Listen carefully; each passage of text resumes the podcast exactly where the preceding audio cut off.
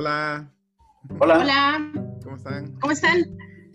Súper. Bien, bien. Súper, súper. Uh, me encanta ese entusiasmo, chicos. Muy bien. Pues hola de nuevo a ti que estás en este video y en este podcast. De nuevo estamos eh, a Tegenomics, el podcast y el video. estamos por aquí en nuestro segundo episodio.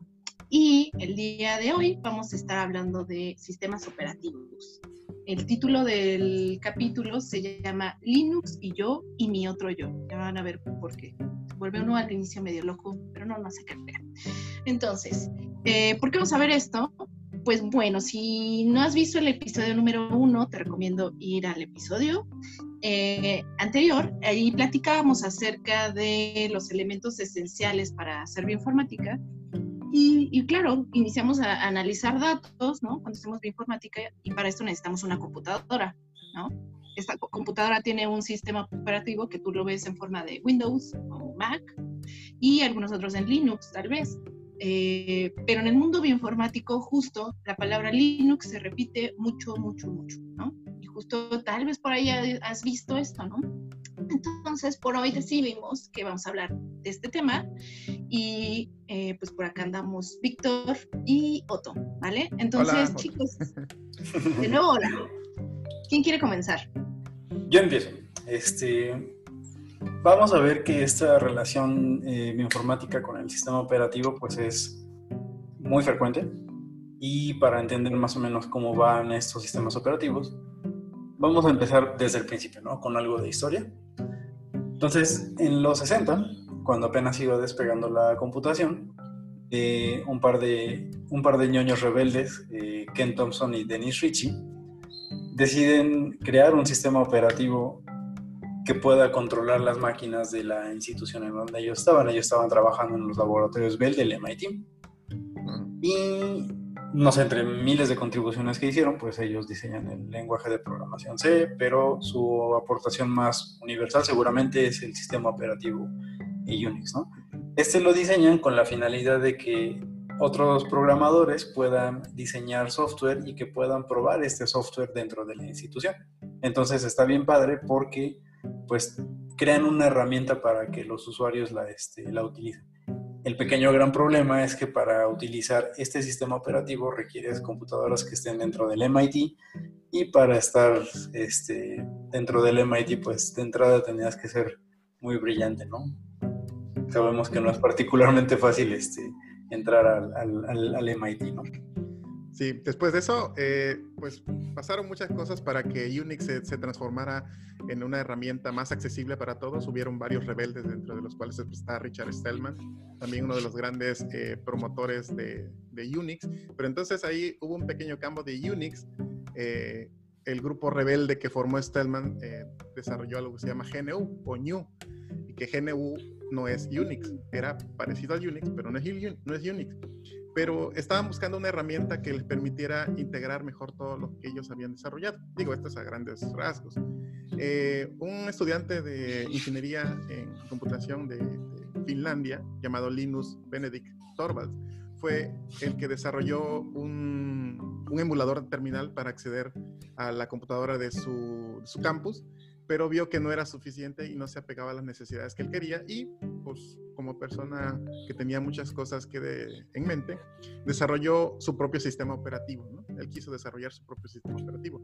Después cuando conoció a, eh, en los foros de internet en ese entonces eh, a la comunidad de GNU, GNU inmediatamente adoptó eh, el kernel que había desarrollado Linus Torvalds y pues esa mancuerna que hicieron de GNU Linux se le conoce comúnmente como pues Linux, es, lo que nosotros ahora conocemos con Linux, que es una parte del kernel más las utilidades, más el software, ¿no? Todo eso, todo eso es, es lo que nosotros conocemos como Linux, ¿no? Es un sistema operativo, eh, al igual que Mac, al igual que Windows, es un sistema operativo que tiene una parte funcional, una parte eh, de utilidades y esto me permite pues hacer diferentes tareas, desde escribir un correo o mandar una tripulación a la, a la estación internacional. Claro, sí. Está basado en eso, por ejemplo. Oye, y acordémonos también que, bueno, después de que sale Linux, Linux kernel, para los más ñoños, ah, no es cierto. Linux para los más puristas. Este, sí, bueno, entonces sale, eh, esto es gratuito, es libre, ¿no? Super open source, todo. Y con, con toda esta explosión, pues vinieron este, nuevos sistemas operativos eh, que les llama, que partían, ¿no? De, de Linux, que que partían, sí, exactamente de Linux, pero tenían, este, les llama, les empezaron a llamar distribuciones de, de Linux, ¿no? Distro, por ahí, para los cuates. distros, para los cuates, cuates, este, programadores, ¿no? Sí, sí. Están más metidos como en este ámbito, Ujú. les- van a escuchar que les dicen distros, pero son distribuciones, distribuciones, ¿no? Y a la fecha hay un montonal, cientos de ellos, que en, que en inicio funcionan de forma semejante, ¿no? Pero cada uno tiene algo que lo caracteriza, algo particular. Por ahí tal vez hayan escuchado, no sé, este, que Ubuntu, que Fedora, en fin. Ahorita vamos a hablar un poco más de los, justo de los más conocidos, este, Ubuntu, este, Fedora, CentOS, eh, Debian, ¿no? Creo que estos cuatro, ¿no? Podríamos hablar.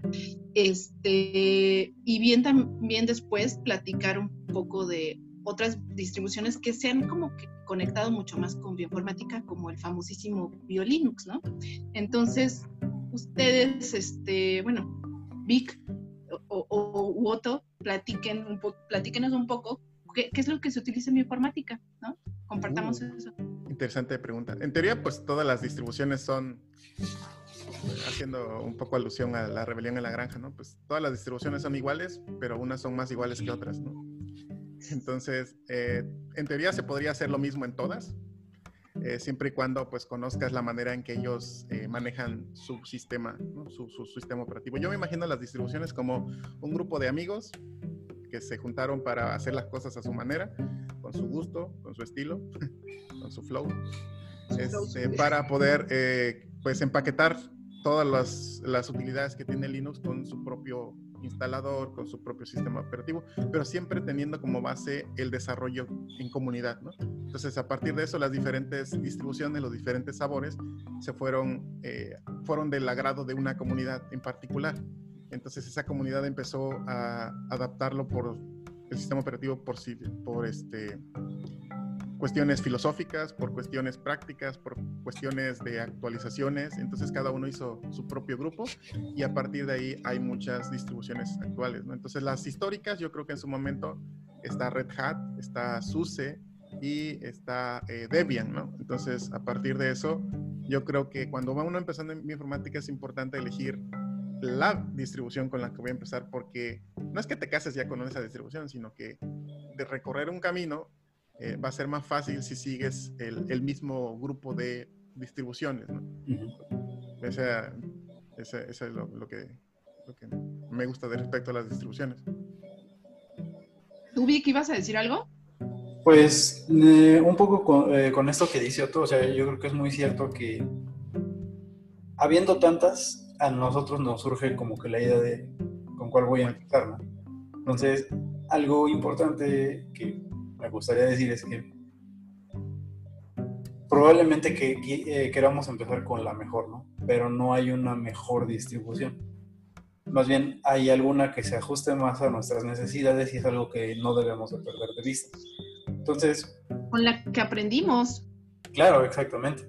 Con la que aprendimos a todos. Porque, por ejemplo, la, con la que yo quise aprender eh, fue con la que destruí una computadora, entonces, este, ¿Con cuál, con Eh, cuál empezaste tú, Vic? ¿Con, cuál, yo, con qué yo empezaste? con, con Debian y no me Uh. arrepiento, pero este, fue muchísimo. O sea, es como si tú pusieras a un bebé a manejar un trailer. Sí, sí, sí, más que antes no traía instalador gráfico, entonces era más difícil. Exactamente. Entonces, nuestra misión aquí ahorita es presentarles cuatro distribuciones que les van a servir en- ya en su desarrollo bioinformático. Dos de ellas que son de muy fácil uso y este, dos de ellas que son un poco de uso más especializado, pero que les van a servir porque son las que están instaladas en supercomputadoras que eventualmente podrán ustedes utilizar en sus, en sus instituciones. Entonces, por orden de facilidad y preferencia, eh, vamos a empezar a hablar de Ubuntu. Este, a mí como que me da un poquito de cosita hablar de Ubuntu, así que relegaré Humanidad para todos. Sí, relegaré esa tarea a otro. Sí, bueno, a ver. Sí, yo creo que serían los dos grandes grupos de distribuciones, ¿no? Serían los, los Debians Sí. y los Red Hats, ¿no? Porque de Red Hat hay varias distribuciones derivadas del proyecto de Red Hat que creo que hasta el 2005, 2006 era gratuito. Yo todavía llegué a probar Red Hat, este, muy, muy, muy, este, primitivo, pero muy, muy funcional, ¿no? Entonces, Que, que- que esto que menciono todo es bien importante, o sea, hay como muchas familias de Linux y justamente hay quien se ha dedicado a hacer árboles genealógicos. de Este, en de- de Wikipedia está un muy buen árbol genealógico de las distribuciones Linux, pero dentro de las más antiguas está las que son derivadas de Red Hat y las que son derivadas de Debian. Las que son derivadas de Red Hat, este, pues obviamente ahorita el, el papá, digamos, sería Red Hat Enterprise Linux, que es un Linux de paga.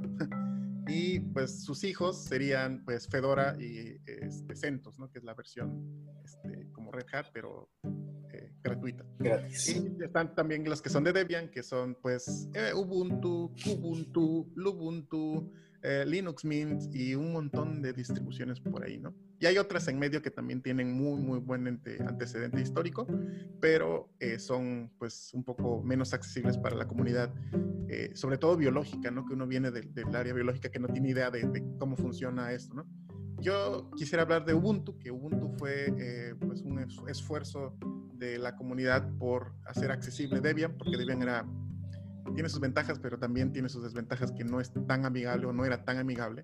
Y la fundación, bueno, que, que lideraba este, John Murdoch, este, Murdoch, Murdoch es el apellido, eh, de Sudáfrica, eh, empezó con Ubuntu y era tanto de Ubuntu la difusión que en su momento te enviaban los CDs, o sea, te enviaban el CD gratis hasta tu casa, entonces te enviaban un, un CD así con su portadita y el CD de instalación de Ubuntu y era muy bonito porque era gráfico y eso permitió la rápida difusión del sistema operativo. Y actualmente sigue siendo gratis, pero eh, el soporte que ellos dan no es gratuito. Afortunadamente tienen una gran comunidad que permite resolver todos los problemas que, que vayan surgiendo sobre el camino y pues la compatibilidad que tienen con los equipos es, es, muy buena. Entonces eh, es, es la parte más amigable que hay de la rama de los Debian. Pero eh, también Debian tiene su antecedente histórico de que es muy confiable, es estable eh, y tiene pues muchos puntos a favor. En lo particular, yo empecé con eh, una distribución que se llamaba Mandrake, uh, muy viejita, eh, simplemente porque no encontraba compatibilidad con, eh, con el- el- la red inalámbrica de mi computadora. La primera que probé fue Ubuntu, pero no hacía funcionar el, el inalámbrico, que en su momento pues... Era re común, a mí también me pasó muy Y era, era, era- había muchos problemas con los drivers, el audio, el, internet, o sea, muchos problemas de compatibilidad. Entonces empecé a probar Mandrake, después fue Mandriva, después probé OpenSUSE, este, hasta que eh, pues anduve ahí probando diferentes distribuciones hasta que finalmente eh, un 14 de febrero del 2009. sí, O sea, sí tan acuerdo- específico. Sí, me acuerdo de esa fecha porque fue 14 de febrero y porque Claro. ese, ese día salió Debian 5. Entonces Debian 5 fue una gran revelación en cuanto a Ujú. cambios de hardware y, a- y admitía más, este, más drivers. Entonces podía ser más compatible con un montón de dispositivos. Y ahí empecé únicamente con Debian, ¿no? Entonces me acuerdo, me acuerdo de esa fecha en particular. Entonces a partir de ahí siempre he estado con la familia de Debian. Y por cuestiones laborales, pues sí he utilizado otras, pero principalmente esa. Entonces, para los usuarios que van empezando, digo, ¿cuál puedes usar? Bueno, pues usa Ubuntu.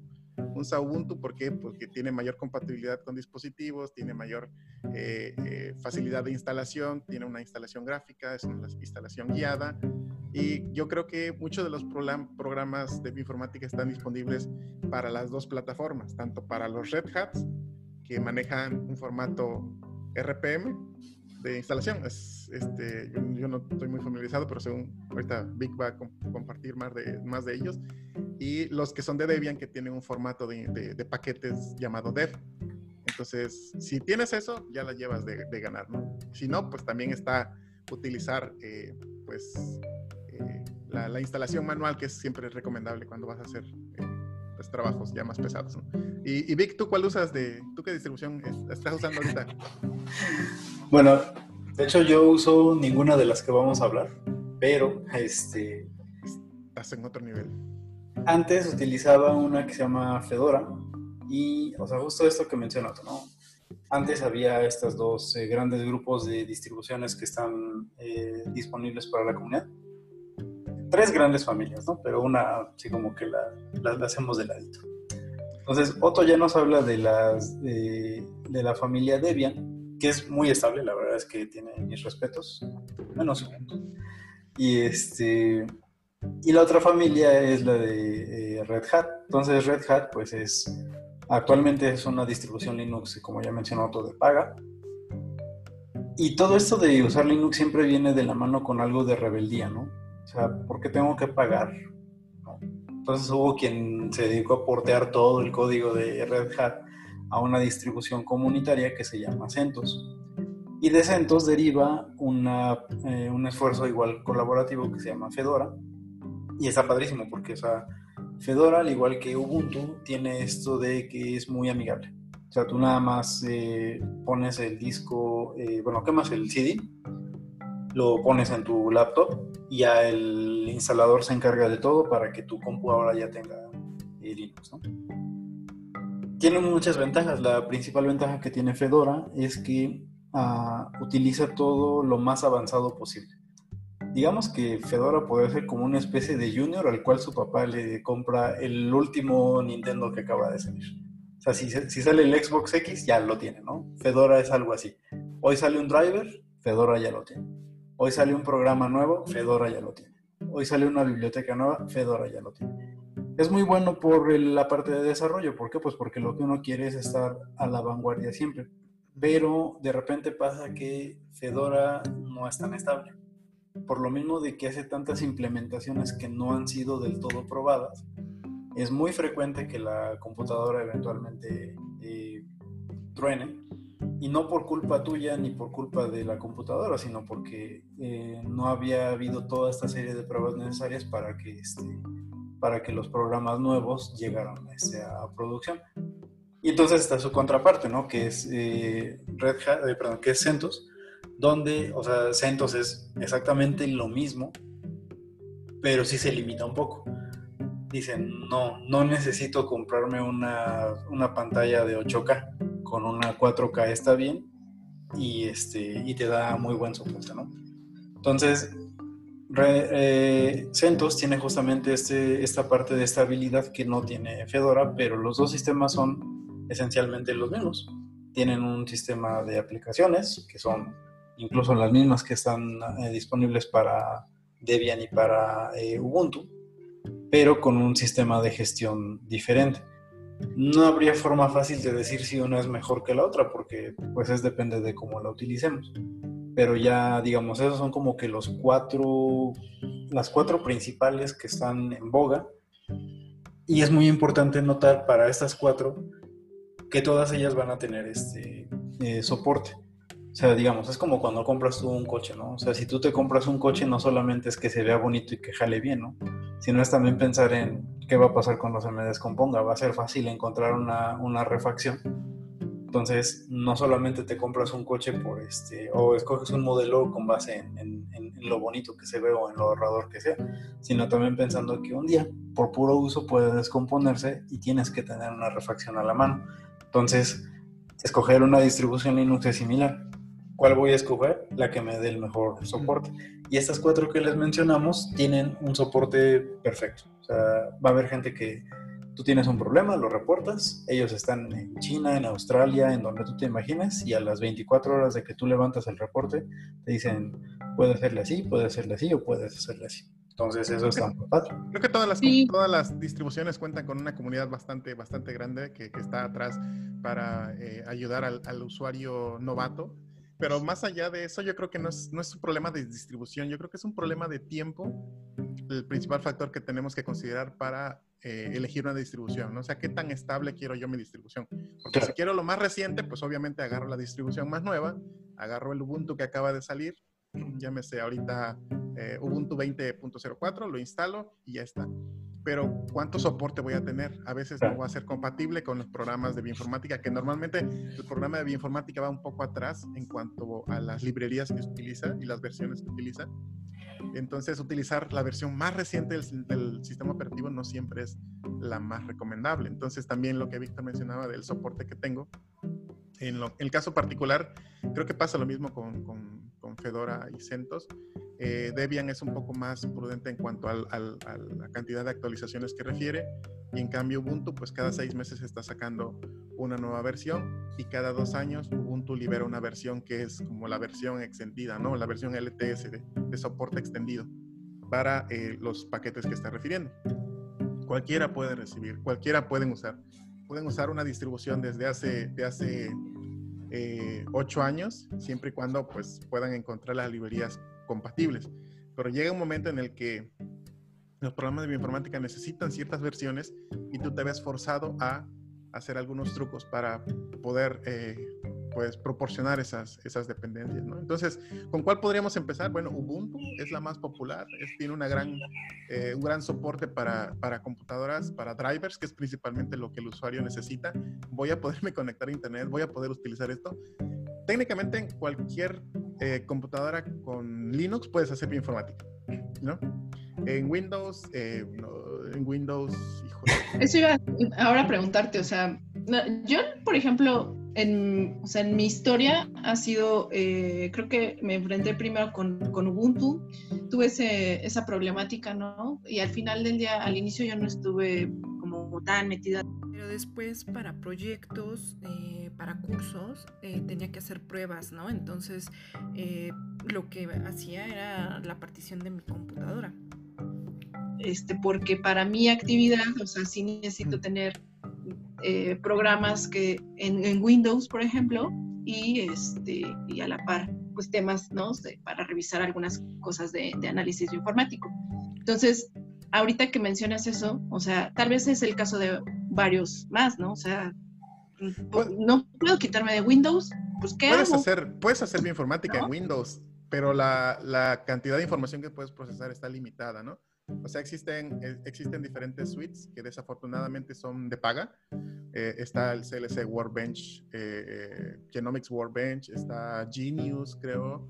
Este, Mega. ¿Has conocido bueno, creo creo que Mega, ah, el CLC.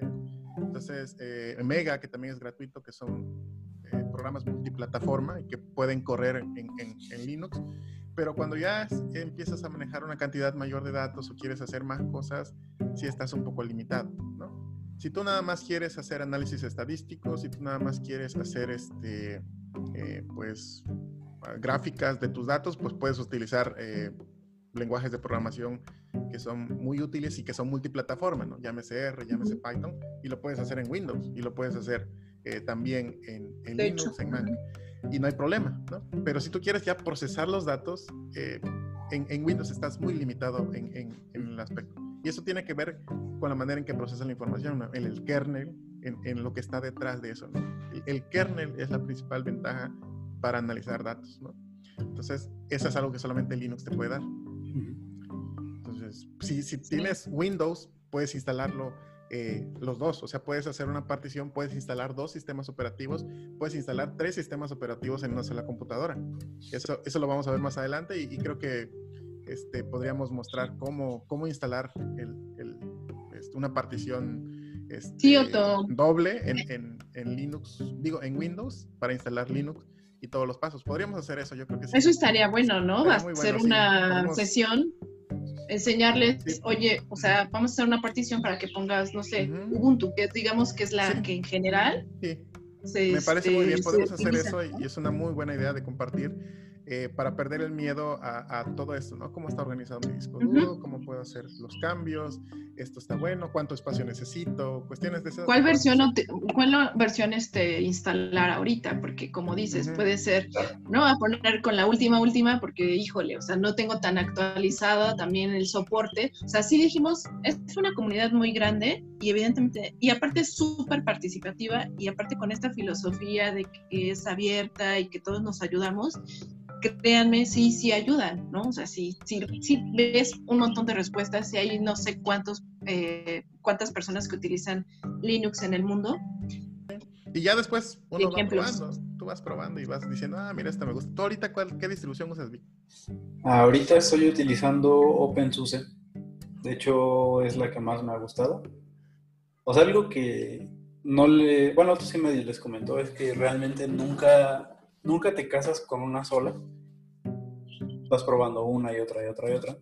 ¿Por qué? Pues porque vas descubriendo cosas que puedes hacer en unas que en otras no. Oigan, ¿y, y la Mac? Como dirían, ¿y la Mac, papá? es complicado. Bueno, sí, de hecho Mac viene, o sea, Mac está basado en, en, en, una, en un kernel que es basado en Unix. El kernel es, ese es Darwin. Eh, este kernel permite operar con cierto sabor a Linux, pero no es, perdón, cierto sabor a Unix, pero no es Unix al 100%, ¿no? Eh, por ejemplo, hay dos herramientas que tiene Mac que no funcionan de la misma manera, que se llama Sort y eh, Cut. No funcionan de la misma manera que funcionan las herramientas de GNU Linux, pero se puede solucionar. Normalmente cuando tienes la Mac ya vienes con una terminal, instalas las herramientas de desarrollador y ya puedes manejar los comandos que manejan en, en, en Linux, pero no todos. Eso es una cosa. Y otra es que no los tiene actualizados. ¿no? Tú puedes hacer algunas cosas para instalarlo y modificarlo y obviamente meterle mano a la, a la Mac, pero eh, eh, sí, sí, pues, sí se puede hacer, ¿no? Yo actualmente estoy utilizando Mac por cuestiones de trabajo. Este es como ah, el lado oscuro de la fuerza, pero Sí. cuestión filosófica más que nada, ¿no? No porque, digo, no, no están caras, pero, pero prefiero comer. Entonces, eh, cuando yo empecé a utilizar Mac, fue eh, eso, ¿no? De que no es la misma herramienta, es decir, ¿por qué no me funciona este código si yo estoy seguro que así va? Y, y- y ya después descubrí eso que tiene Mac que no te lo dice.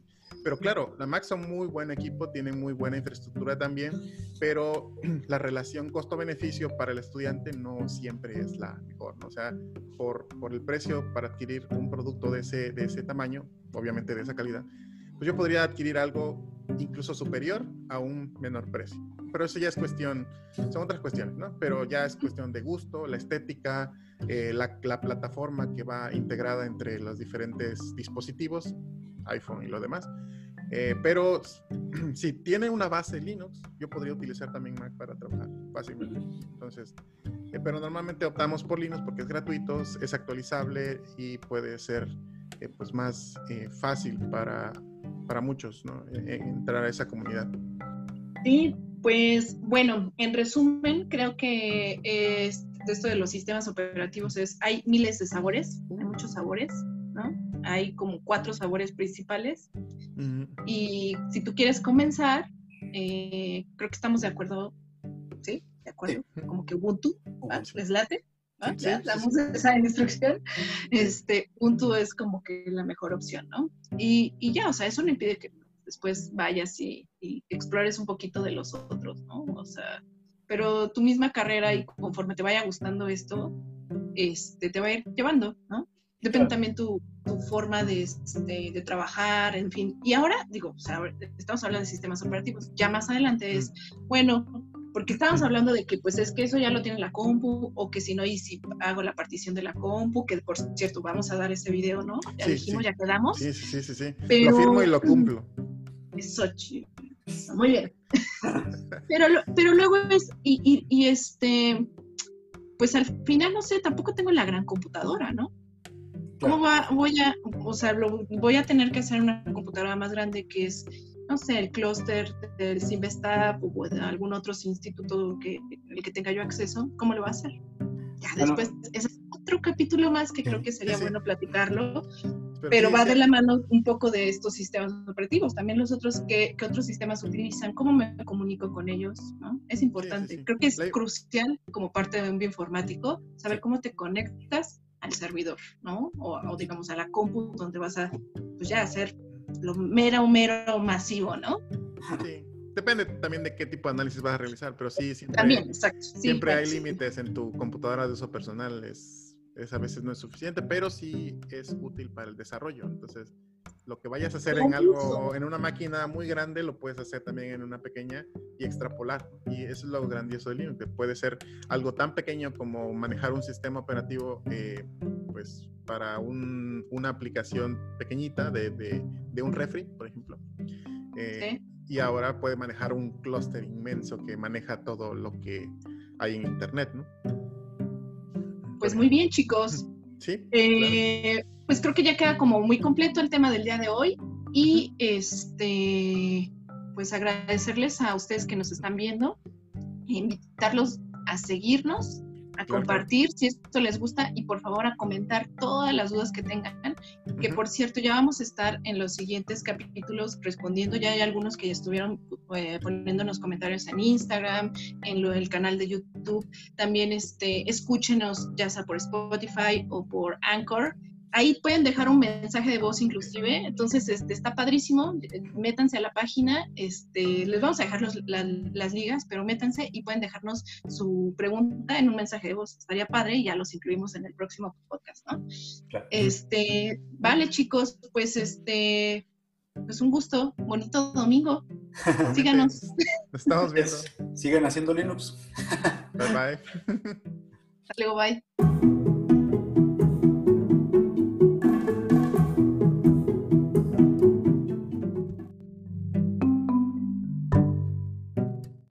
Y este fue el capítulo número 2 de Ategenomics, el podcast. Síguenos en redes sociales como arroba Ategenomics. Bienvenidos todos.